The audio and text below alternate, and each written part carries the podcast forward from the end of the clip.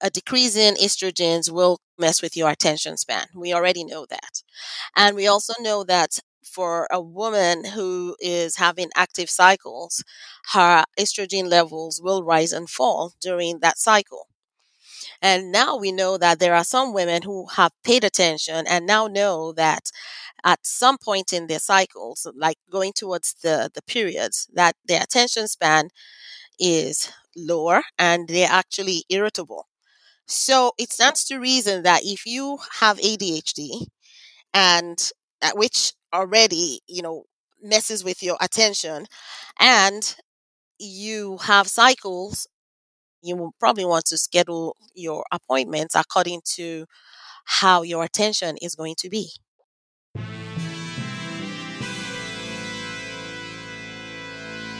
Thomas Edison, Richard Branson, John F. Kennedy, Mozart, Michael Jordan, Will Smith. That sounds like a list of highly successful titans in a variety of vocations. Why is it that we rarely hear that they have or had ADHD? And you know what we hear even less about?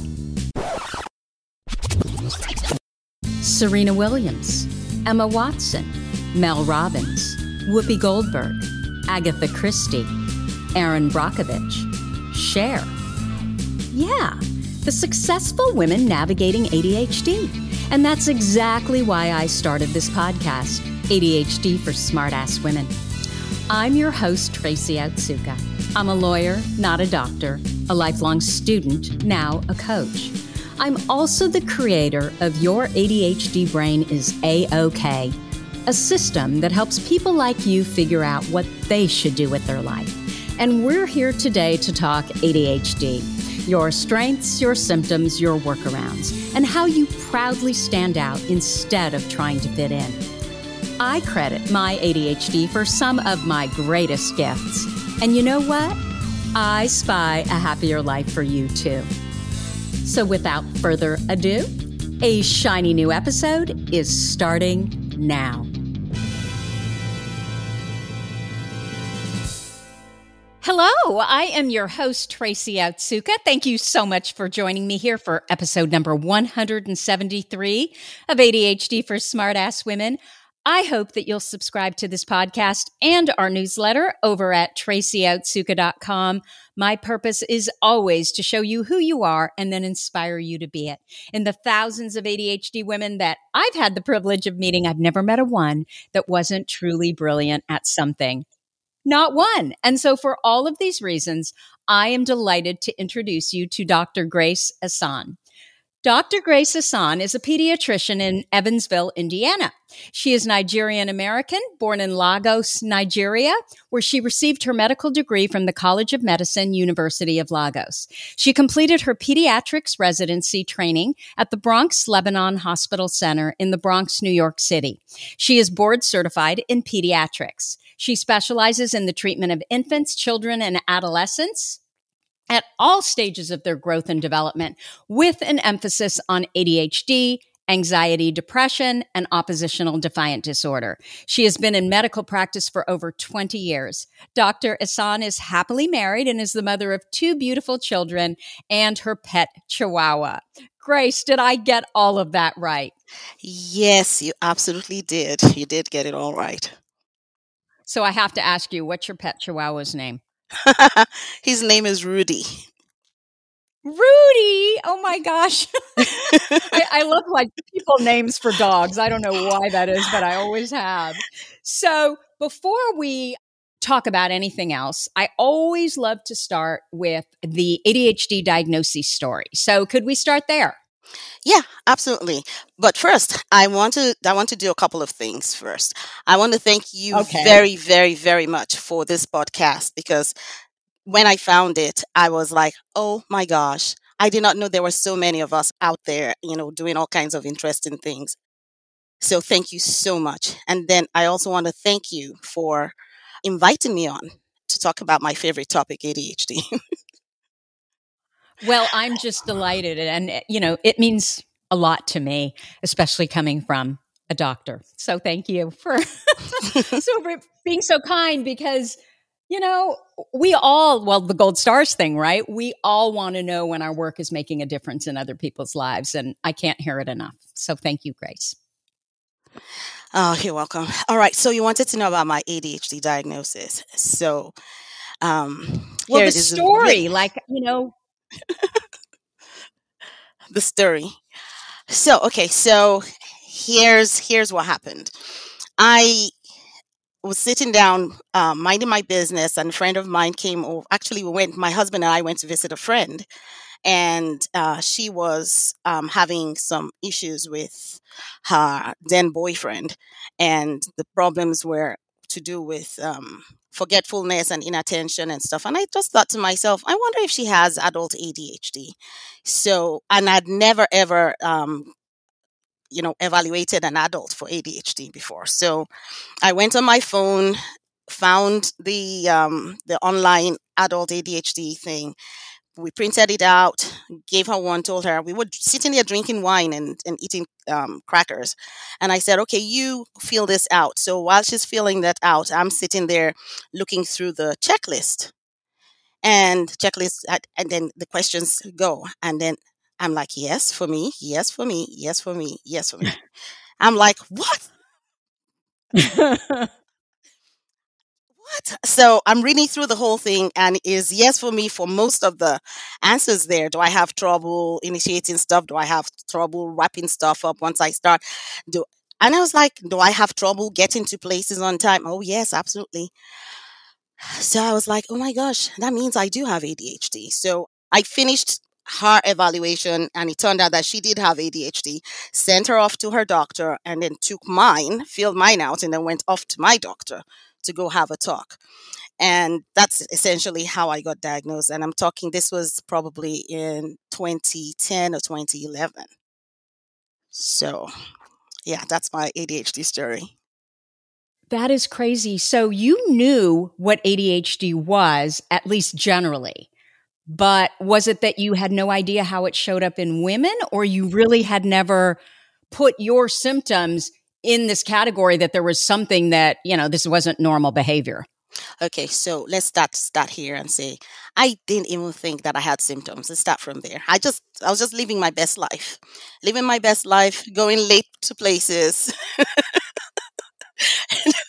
not being not you know just just just living life by the seat you know flying by the seat of my pants you know constantly like in a world movement did not look at those things as symptoms and i think mostly because i was able to walk around stuff and so they weren't symptoms to me. And here's the crazy thing I was taking care of kids and diagnosing kids in my office with ADHD, their inattention, their impulsivity, their hyperactivity. But I never, ever like turned that mirror on myself until I was sitting down doing that evaluation on my friend.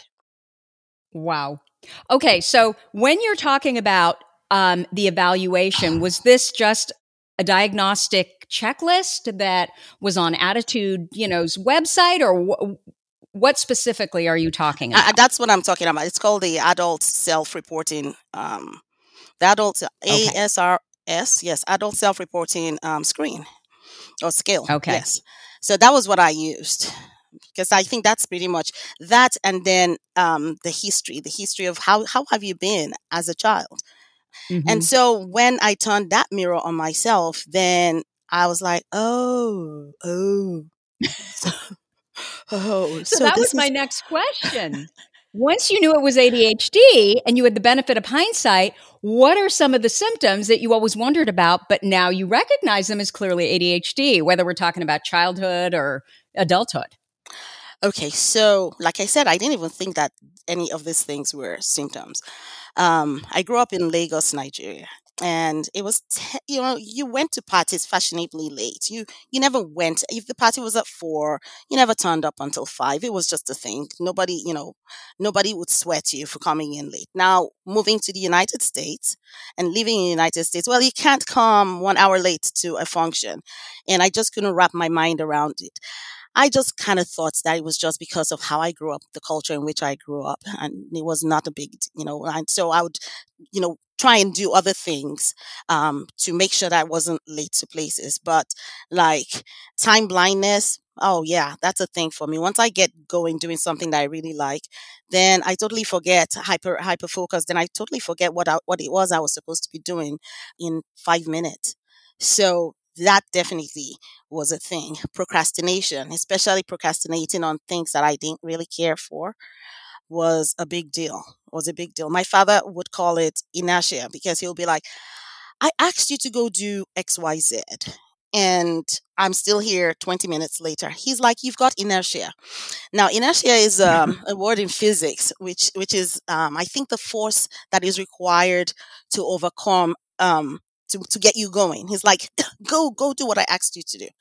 So stuff like that. So the lateness, the procrastination, the impulsivity, because I I'll just get a thought in my head and I'll just go do it and not really think anything about it. But I really didn't think that those were a big deal because I guess because I didn't have any, I didn't get into trouble um, for doing the like, like big trouble for doing things like that. And then the hyper focus, of course, save, saves me, saves my life all the time because once I get focused on stuff, then I, you know it gets done and it gets done in record time and gets done good. So those those things, I never, I never really. I never really thought of them as symptoms. It was just me. That was just that was just my life. Chaotic. well, but the thing about it is, obviously, you're a doctor. You must have done well in school. Oh, okay. So let's talk about school. okay. so, school was was interesting. In elementary school, and um, okay, you all have middle school here. We don't have middle school, or we didn't have middle school then. We had high school. In elementary mm-hmm. school, mm-hmm. I was fine. In fact, I was brilliant. Let's let's call it that. Got into um, high school a year earlier than my my contemporaries, than my peers. I skipped a class and went into high school. Got into high school, did well the first couple of years. The last three years of high school, I could not tell you what happened. Um, I I just I, bottom just fell out. I became inattentive and could not like assignments were missing got into a lot of trouble um, for not having notes in classes. And once again did not really think you think a thing of it. I really wonder what my parents thought of me at that point in time. I think they probably thought i was just lazy or something. Mm-hmm. um, then get into um, college um, first year in college totally bottomed out because i just could not cope. I could not. I just mm-hmm. couldn't cope. And the the farther the farther you fall behind, the worse it gets. Now, um, can I ask, were you are you inattentive or are you combined type? I'm combined, but I'm mostly inattentive. Okay. Because I can't I can have like sports of hyperactivity. Or well let me say when I was younger, I would say I was combined mm-hmm. definitely. But now I think I'm mm-hmm. older, so I, I, don't have the energy to be jumping to be jumping around. So so now I'm mostly inattentive. Um, but I went through the, the one thing that that really really smacked me in the face was the fact that I went through medical school not having written one note. I could not write any notes to save my life. Yes. What does that even mean? What does it mean that you never wrote a note? I could not write a note. I took the notebooks to class. Right. I don't know about that. I, I, I, I, somehow, somehow it worked. I don't know how it worked. So I went to class and I would take my notes and things to write in class. And I would start the class out. The first 15 minutes would be great. I'd write down everything that was being said. And then nothing after that it's like i'd be missing words i'd be missing phrases mm-hmm. so and and i couldn't go you know I, you know examination time we used to have our exams like once a year examination time um I, I finally figured it out. I figured out the kids who had the best notes, the most complete notes, the most readable notes, and I spent all my pocket money making photocopies of their notes. And then I would read those. So you basically you took the notes that other students did and you learned from their notes. I learned from their notes. Yes, I was in the class. Ah. And then the other thing that um, clinicals were kind of um, fun for me because uh, I think those are things that my brain really liked. So anything I heard during okay, the rounds. Tell us what a clinical. What's a clinical? All right, clinicals are okay. So the first couple of years in medical school, you pretty much uh, doing like the basic sciences, uh, the pharmacology, and all of that. The, the, the like your your foundation, and then clinicals are when you then actually are going to the hospital and you're seeing patients and they're teaching Mm, you around the patients. So you have yes, Real so world, real world medicine. yes, real world, world medicine. So that's the last three years of of College of Medicine, and I, I love that because it was hands on. I could see, I could hear, and anything I heard, I didn't forget. And you know, they would ask questions. Once again, I did, you know, like I said, I couldn't take notes. I would start taking the notes, and they'll be a hot mess. So going back to look through my notes to be able to answer the questions during the next ward round would be almost an impossible thing but because I had heard it, so I guess I'm an auditory learner. So because Yeah. I'd heard it, then I'd be able to like like oh yeah, this is what happened, and then because I could see it and I could imagine what was what what would be, so I could extrapolate and I could come up with answers. So I could I did all that, but I was a horrible test taker, horrible test taker. I don't believe that. How did you get through med school? I don't know. Again, you must be really smart. but I did. I did. Uh-huh. Um, it was a struggle. It was a struggle for me because um, when I look back, um, I was tortured and tormented because I could not understand why I was the way I was, if that makes sense. Mhm. I couldn't understand why I couldn't write notes. And so I felt really bad and felt, you know, I would have lots of negative self talk. And I remember having a conversation once with my dad. My dad's like, what is going on with you? You're not doing well on your test and stuff like that. And I finally told him, I said, I don't bother studying because I know I'm going to fail anyway. So what's the point? And he was like, that is such a bad attitude. And he gave me, he, he gave me a talking to and, you know, the talking to was a good pep talk. My dad and I pretty close, good pep talk. And then, so I went back and, you know, tried. And I think it was because of stuff like that, I was able to figure out that, okay, I cannot study for examinations if I don't have notes. So let's find figure out the person who has the notes and photocopy their notes and study off of that. By my fourth year in medical school, I figured out that oh, I hate to sit and sit still and, and study. Like everybody will be studying two months, three months to the examination. I start studying about a month to my examination, but that's where hyperfocus will kick in because the amount of Mhm. of of material that I'll be able to cover in in in three weeks would astonish me. But I never, Wow. I, ne- I didn't know there was a thing called hyperfocus, so I didn't know that that was what it was that I was doing. Um, so yeah, so and then I also figured out that uh, I liked to do um, what do you call them? Um, where you you go with a group of people studies, um, group studies. Um, what do we call them? So we would have a group of people everybody contributed and i didn't contribute i just i didn't contribute anything i just listened i just listened to everybody else talking. And um, i picked up a lot of a lot of um, information that way. Uh, but that's that's pretty much how i went through medical school. I don't even think my parents are aware of this. Is this is the first time i'm actually i'm actually um, v- verbalizing all of this. Wow. So, um, do you struggle to read? Was that hard for you, or could you look at the books and you could read? okay so it depends on what what we're reading i'm absolutely mm. okay reading a whodunit We love those, right? Especially like the murder ones. Yes, I'm fine reading those. Now, stick a textbook in front of me, and I'm going to be asleep in like 10 minutes. So I figure that once again, that if I take that stuff and I, I listen to it, driving back and forth or walking up and down in my kitchen, I get more act- achieved from listening than actually sitting and reading. Or I would have to read in short bursts. I know I'm not going to sit still and read for a long, or it, it has to be something I'm really interested in. And if it's something I'm really interested in, I lose time. I'll, I'll be there for hours and hours just looking for stuff, looking for this stuff. So it's crazy because it's either fist or farming. It's either I'm not doing it or I'm totally doing it. Yeah. And that's us, right? When we're interested, nobody does it better. But when we're not interested, yeah, we just don't care. No, don't care at all. So, Don't care um, at all. did you have siblings? I have four brothers. I have four And were they any of them like this too? Do you think any of them have ADHD, or was Um, it just you? I actually think that we all do to a certain extent. They won't agree with me, but to a certain Mhm. extent, we all do.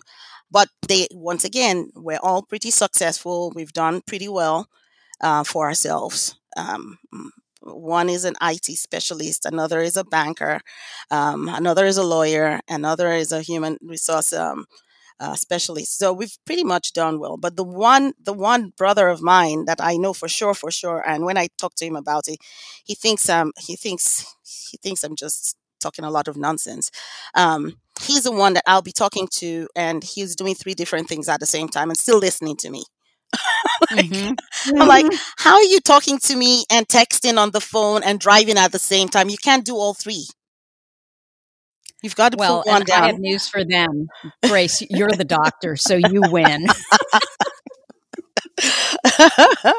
so okay, so yeah, tell me, tell me about your pediatrics residency training a- um, at the Bronx. Uh, what is it called? Bronx Lebanon Hospital Yeah, Center, basically in the Bronx. Yeah, Yeah.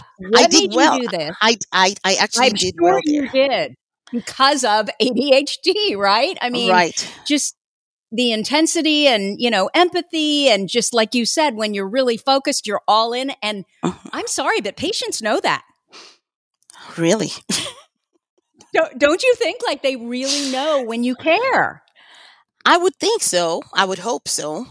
I would Mhm. hope so. Um, but yeah, at the Bronx, Lebanon, I even astonished um, some old classmates of mine because I actually made chief. They made me chief resident, much to my surprise. Mm. Um, but Mhm. for me to be chief, I obviously must have done something good. And so when I told a couple of, of um, friends of, well, old classmates of mine, we met up um, for drinks and um, they said, Oh, where are you? And I said, I'm at the Bronx, Lebanon. I'm the chief. And they were like, No, you're not. and I'm like, Yes, I am. so yeah um but i did well and I, I think because of the intensity the intensity was great Yeah. and then it had multiple moving parts and i just loved it i just i just loved the clinicals i loved doing what i was doing um troubleshooting um i just loved it so that wasn't difficult at all so how long is a residency? I, i'm not sure. Is it three years? residency residency is three years but because i was chief i spent an extra year. Okay. And so why do you think you were so good at this? Because clearly you were. You wouldn't be chief resident if you weren't outstanding at it. Um i think i was um i think probably i mean several several reasons.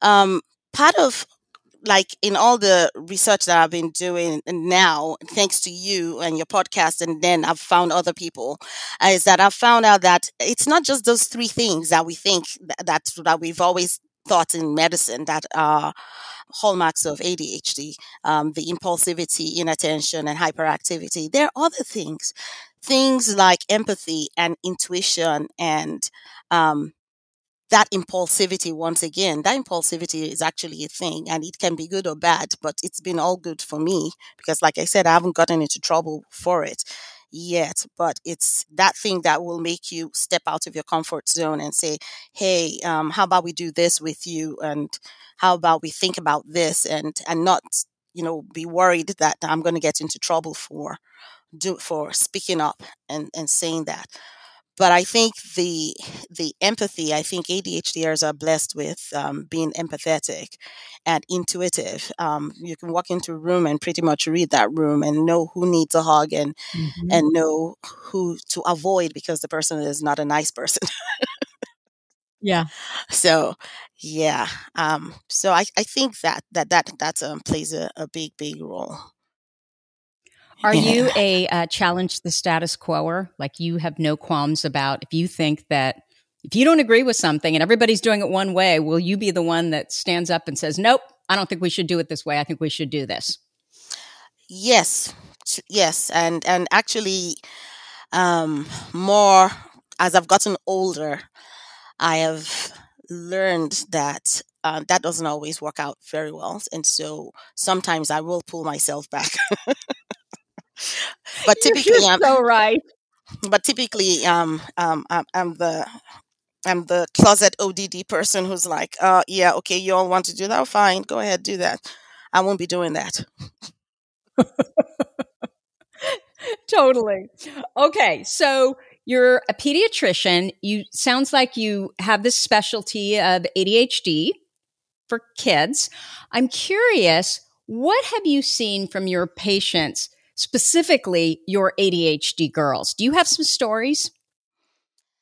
Um, what I've found out about ADHD girls, I don't really have stories per se, but once I figured out that um, it's it's usually it's really the moms it's not the girls because the girls will come in the girls are really difficult to to diagnose from in my in my opinion i'm just going to talk about what i have experienced um, and the girls are difficult to diagnose because um, they, they, your parents don't bring you to the doctor because you're failing or because you're borderline failing or because there is a mismatch between what your intellectual level is and how you're performing academically they don't usually come to me for that reason. They come to me for anxiety, depression. And when they come to me for anxiety and depression, because I know that there's such a big overlap, I start to ask about how they're doing at school. And then when they start telling me that, well, we're not doing that well at school, then I break it down. I'm like, okay, is it the classes that is the problem, or is it that you're not turning your homework? And they will tell me both. And I'll be like, why aren't you turning your homework in? Because I forget to do it, or because I get it done and I forget to turn it in. I'm like, don't you think that's kind of weird for you to do all that work and not get any credit for it? And they'll they'll be like, they'll shrug, but they'll be like, they just can't remember to turn it back in.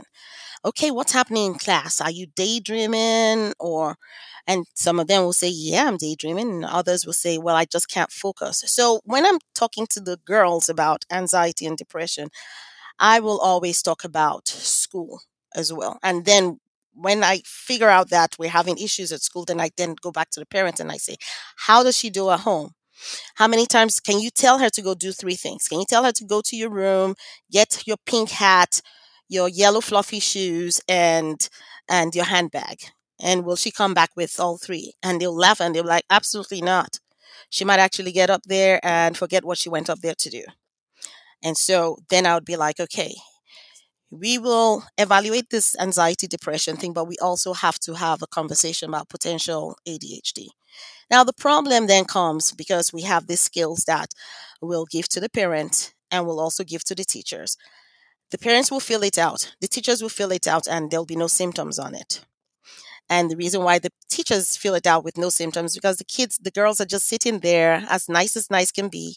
They're very pleasant they're just they're just there you know they're not causing any trouble so uh, they don't see all the things that supposedly um, everyone is looking for, which is the hyperactivity or the blotting out of things in class or you know mm-hmm. losing stuff. They're just they're just very nice kids. So when I get that, so I'll get a discrepant um, scale from the teacher versus the story the kid has told me versus what the parents are saying.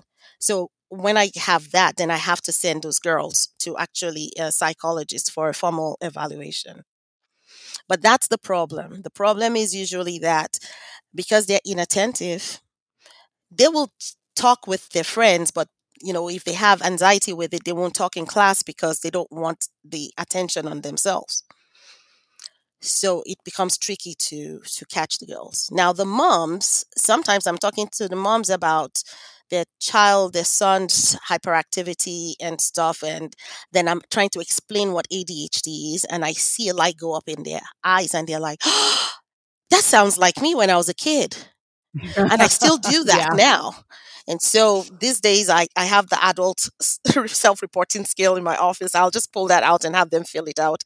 And they fill it out, and it shows me that they have symptoms. I'm like, you probably have this. Depends on how badly it affects you you may want to talk to your doctor about this and I'll hand it to them and send them on their way. So it almost sounds like it's the list of symptoms in the DSM that's the problem for girls and women. Uh yes and no because we don't they're, they're, I mean with the girls even the girls don't even know that they have they're not even they've done this all their lives they've daydreamed all their lives they don't know that it's not normal Mm-hmm. For your mind to Mhm. flit from subject to subject to subject while you're supposed to be paying attention to this one boring subject that you can't pay attention to in class so um the thing that catches my attention or that I, I usually will look for is a discrepancy between the level of inte- intelligence when I'm talking to the kid and how badly they're doing at school. Absolutely. Yeah. Because if there's a discrepancy, which I would say was pretty much my situation too, because I, I would say that I I didn't I didn't do tests well at all. And even now, when because we have to do continuing uh, medic, uh, medical education, when I have to sit down and do a test, I feel myself hyperventilating sometimes. Just and then I tell myself, you know, you're a grown person, stop it. it's not so bad. Well, yeah, it's probably the trauma, right? I mean, granted, it's not big T trauma, but you can imagine if every single time you had to sit in an exam from the time you were little and you had this anxiety, like you knew you're smart, right? Or you know you're smart, but you can't show your intelligence the way they want you to show your intelligence. Exactly. I like the way you put it. That's exactly right. That's exactly right. But Yeah. then I think part of it is that the teachers don't know what they're looking for. And the way their testing scales, or I don't know what you call that, but you know what the teachers fill out, the questions that they ask, well, how do they know what that child is thinking, right? Especially the girls, because they're not climbing up the walls and they're Mhm. masking. And, you know, it's, it, it's no wonder that it comes out as anxiety and depression. I mean, man, if you know well, how they, smart yeah, you the, are, ki- and you the, the, the kids just the, girls especially they just they just become very anxious and and depressed Mhm. because they think they just know that something is off. Yeah. I, I'm trying, and then you know I'm trying to do well, and then sometimes it's really really genuine because about sixty percent of people with with uh, ADHD will also have um, anxiety or depression. And you know, Mhm. you look at the family, and that's that's true too. So they feel, you know, the ADHD makes them feel i- inadequate, and then their anxieties, especially when they have social anxiety, makes them feel like they need to be invisible. So it's really difficult um, when you're trying to diagnose a girl. Okay, so what about women? I know that's a, a big subject that you know you you love to research and talk about. So I know that the DSM five says that symptoms have to be present in childhood. Yet often ADHD symptoms seem like they don't show up until adulthood. Do you have any thoughts on that? truthfully, I would say that um, yeah, I know the DSM um, says says says so. However, um, there are some some of what I would call adult onset um, ADHD, which may be due to um, because anxiety also can present as inattention. So that's something Sure. else to to have you know take into consideration. So one has to kind of tease those things out. However, if it's true ADHD, even when you're old, you can look back into your life and there's specific things that you would know and remember that did not work out for you. Like for instance, as we know from from your podcast, every time I listen to your podcast, I'm always amazed at the different car- numbers of careers that each of these women have had. Start out, I'm a waitress, then I'm a teacher, then I'm over here, um, you know. So when you when you look at the fact that they go where their interest takes them and they're constantly moving, or they're constantly changing jobs, and the reason why they're changing jobs is because nobody can get along with them. That would, that's what they will tell you. Not that they are the ones verbally um, shooting themselves in the foot because they're so impulsive, or they make money and they fritter the money away because they're impulsive spenders. If you actually go back and ask specific stories, how do you do with money? Um, how do you do with um, relationships? Um, how many jobs have you Mhm. had? um, those kind of things will actually open your eyes to. And then, how did you do in school? A lot of my parents will initially fudge about how they did in school, but I would press on them and say, Does your mom have your report cards? You may want to go home and look at your report cards and see see what it is. Now, the more open parents that I have um, will be like, "Oh my God, I got into trouble because I talked all day long." So that will kind of give you an idea that that person may not have had symptoms until they, they went to college because the guardrails were removed. Mom's no longer there to remind you to do all the things that you're supposed to do Yep. Um, and, and stay on you. And so those guardrails are gone. But if we go back and we go back to look at what you did, if your mom was not reminding you about your homework, then that homework didn't get done. If we look at your report card, they'll be like, XYZ is a pleasure to have in class. However, she talks excessively.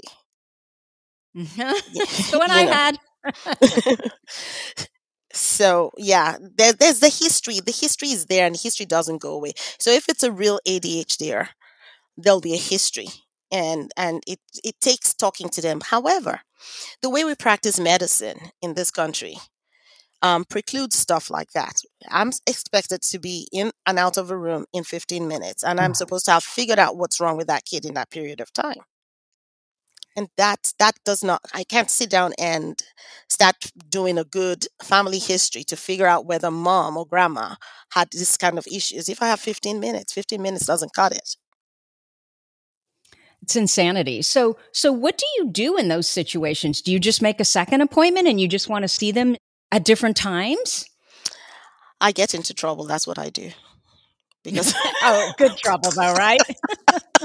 good trouble because um Yeah. because and i think i get into trouble not because i want to get into trouble because we're talking about that hyper focus thing that comes in again i'm solving a puzzle and i'm halfway there and i'm totally focused i've forgotten what the time is so my staff actually has to come and send me a, a note in, in the computer telling me hey hey you're running behind so a lot of times i get stuck like that other times, yeah, I'll, I will give them the paperwork and tell them to go home and tell them to go ask their parents. And at the second visit, give me those answers. You know, that's fascinating to me. Just those two words that you just used, solving a puzzle. And that is exactly what I think really good doctors do. Despite all the constructs around medicine, right? It makes that so impossible. It's not integrative. And I, I love that. I love those two words, solving a puzzle. yeah, it's a puzzle. Okay, so tell me about hormones and ADHD and women. Any thoughts around that? Yeah, I do. Now, here's the interesting thing a decrease in estrogens will mess with your attention span. We already know Yep. that. And we Mhm. also know that um, for a woman who is having active cycles, her estrogen levels will rise and fall during that cycle. And Mhm. now we know that there are some women who have paid attention and now know that at some point in their cycles, like going towards the, the periods, that they are, their attention span is lower and they're actually irritable.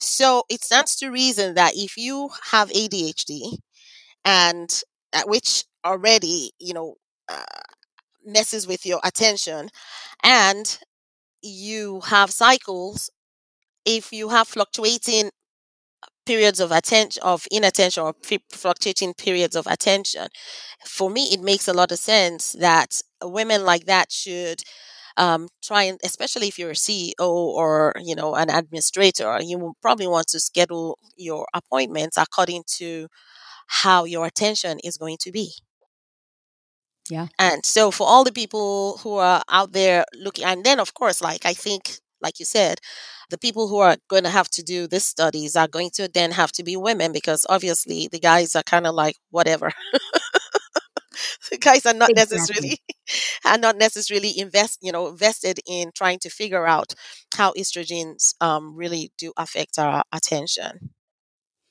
And that's what's so insane to me is the fact that, you know, it's just no studies really take women into account. Very few studies take women into account when it comes to health because of the fact that, oh, those pesky hormones, it's too expensive to do studies and deal with that, right? well i don't know that it is that i believe that um, number one i don't think i think we women and the world in general, the culturally, we kind of just um, take women for granted.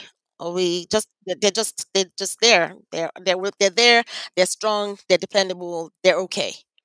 And so nobody really thinks that you know well maybe women are not just you know maybe yeah we're stoic but maybe we do need some help too um, and that's why i said i think this particular kind of studies that we're talking about are definitely going to have to be done by women um, women with adhd that have to you know that are trying to prove something otherwise it, it, it will never get done well and i think the default when it comes to most anything in this world is always men. So the assumption is that, well, if this particular medication works for men and their heart issues, of course it's going to work for, Well, for women, women. because, you know, we're the same and we're not the same. No, so, we're not the same. We're definitely Ah. not the same. Now, the other thing that I, I also um, wonder, because once again, there are no no real studies about this, is just like we figured out that um, some girls become extremely inattentive when they start having um, periods. It's also the same with some boys. Some boys start becoming inattentive too as they During hit pu- puberty? Is yeah, that as what they you hit mean? yes, as they hit puberty. Yes. Yes, Mm. as they hit puberty. I've had a couple of kids in, in my practice and me and my, my nurse practitioner, we've actually thought to ourselves that we wonder if if that is a thing or whether, you know, this kid just did well um, and was able to escape it. And then as things got more and more difficult, then now we're picking up on it. But I wonder about the boys as well. I wonder about the guys as well. Well, and think about it too. I mean, when does the oppositional behavior normally really show up? It makes sense. So, Grace, what do you think the key to living successfully with ADHD is? Well, I think the key to living successfully with it is embracing yourself. You know, accepting the fact that this is who you are. Your brain does not work like everybody else's brain. And so do not expect it to work like everybody else. I think once you come to that realization that your brain is very different from everybody else's brain and it's it's a special kind of brain. It's I call it like uh, I, I'll borrow something from Instagram, a Ferrari brain, like a like a really cool high high, you know, motorized brain, a problem solving brain. So once you realize that that your brain does what it wants to do and there's nothing really wrong with you, you're just you just match to the sound of a different beat, then then you accept yourself. So if you can accept yourself and stop trying to be what everybody else thinks that you need to be, then you will be fine. And then in doing that, if you then figure out what your strengths are and you know amplify those strengths and then you know you can uh what's the word i'm looking for you can have other people do all the other things that you don't care for um yeah uh, then life will be good like for instance i am not good at i won't say i'm not good because I, I would be good if i wanted to but i don't care about house cleaning Yeah. Yes. I don't care about house cleaning, so I have a housekeeper. And uh, and I think the day I discovered that you know I could actually have a housekeeper and not not have to stress about you know mopping the floor was one of the best days of my life because I hated doing that stuff. So it's like that. Um, so the minute you figure out the things that you're strong at and amplify those things and work at those things, and then figure out the other things that you're not necessarily good at, and decide whether or not you want to be good at them, but don't beat yourself up if you're not. The big thing is the mental beating up because we just sit down and think to ourselves, that person looks so put together. That person's house looks really well organized. Why can't my house be that organized? This person is able to do A, B, and C and D. Why can't I do that? And then I start telling myself that there must be something wrong with me. There's absolutely nothing wrong with me. I just happen to do things differently. There are going to be some things that I can do and I can do exceedingly well that those people cannot do. So I just need to like accept myself and um, accept myself for who I am and embrace the fact that I that my brain thinks differently, and that's just it. I love it. I love it. Do you have a number one ADHD workaround? Okay, so I knew you were going to ask me that, and I don't think I have one. I don't think I have one. I have like little little things that I do. Um, um, like for instance, um, I'm very thankful for all this um, keyless cars. So my key, my key fob is always in my bag. I never take it out. So that way I'm not looking for my keys in the morning. I count. I like to do one, two, three, four, fives. I, I count things that I do like in the morning, get up in the morning, brush my teeth, uh, take a shower, put on my clothes, you know, counting fives like that. Um, mm-hmm. Or if I'm traveling. So you don't miss anything. So I don't miss anything exactly. Or if I'm traveling, I count how many pieces of baggage I have so that every time I get up to go, I'm like, one, two, three, four, five, or one, two, three. Yeah. so I don't lose stuff. So little itty bitty things like that. But I don't, I don't know, I don't do a lot of uh, technology, uh, you know, because the other thing about my me, and I think this is the inattentive part of me, is that when there are too many steps to getting stuff done, then uh, then then I get lost. I just get muddled. So I just like to keep it simple. I like notepads and list writing. Mm-hmm. I, I, can't do the. Um, I, I also like my phone. Um, the calendar on my phone. I put all my appointments in the calendar in my phone, and then I have um, uh, alarms to remind me. Otherwise, I'll never remember to get to to, to those appointments. But those kind of little things. But all the high tech things that um, other people talk about, I'm like, uh, I think about it. There are too many steps. I can't do that. So once again, well, and that might be it's knowing what it is you can do. yeah, I was just going to say that might be your number one ADHD workaround, right? Just figuring out what works for you and keeping, it, simple simple. And tech- mm-hmm. yeah, yeah. So, are you working on something that you want to tell us about? Yeah. Um, I am working on a couple of things. I think my current mission um, is to create awareness around ADHD and um, help to destigmatize the ADHD diagnosis. A lot of people seem to think that it's a bad diagnosis to have. I actually think it's only the the, the blessed few that actually have it. And I think I'm one of them. I agree. so I don't I don't I don't look at it as as a um a detraction or something that is bad to have. I actually think that if you know and you understand it and you can make it work for you, you'll be fantastic. Um, the world needs ADHDers because these, these are the people who are the creators, they are the innovators, they are the inventors of the world in which we live. So I think we all need to step up and claim our dazzling brilliance. I love it. So, um, so in doing that you know like i i started um, an instagram page where i put out information about ADHD and and information about it. I try to make it fun. So I have my Instagram page at Thrive with Dr. Grace. Um, and that's on Instagram. And then I also have a website, thrivewithdrgrace.com. And I also uh, would do consult- consultations, um, not with the purpose of giving medication, but with the purpose of giving advice on whether or not you have it. Because some people think they have it and they don't. Giving advice on whether or not you have ADHD, and then having giving you a framework for how to speak with your doctor, speak with your family or your friends about your diagnosis, and um, help you helping you own it. I have toyed with the idea of being an ADHD coach. I'm still twiddling with that, but I think that would be the next place for me to go with that. But that's that's that is, that's where I'm at. That's amazing. So, because you'd be offering consultation, you can do that anywhere in the country and anywhere in the world, correct? Yes, correct. I can. Oh my gosh.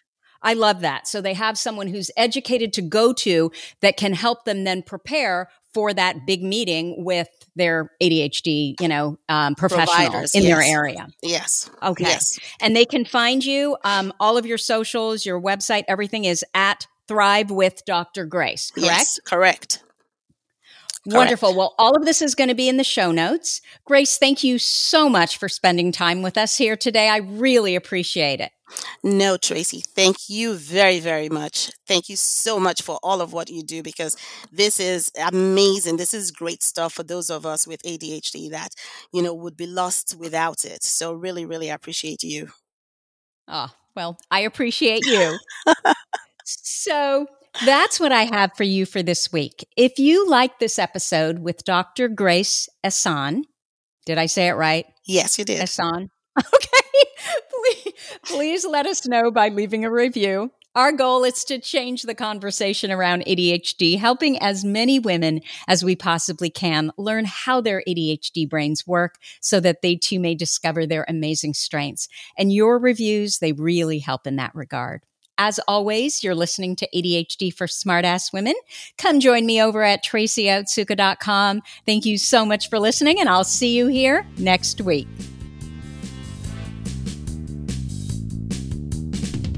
You've been listening to the ADHD for Smartass Women podcast.